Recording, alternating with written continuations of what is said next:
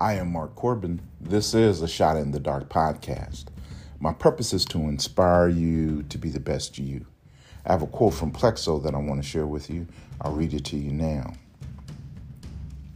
For your peace of mind, do not try to understand everything. I'll read it to you again.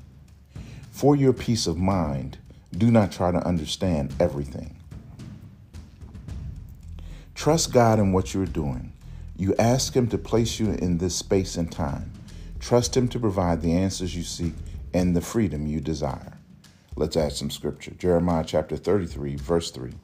Call to me and I will answer you and tell you great and unsearchable things you do not know. I am Mark Corbin. This is a Shot in the Dark podcast. Trust God.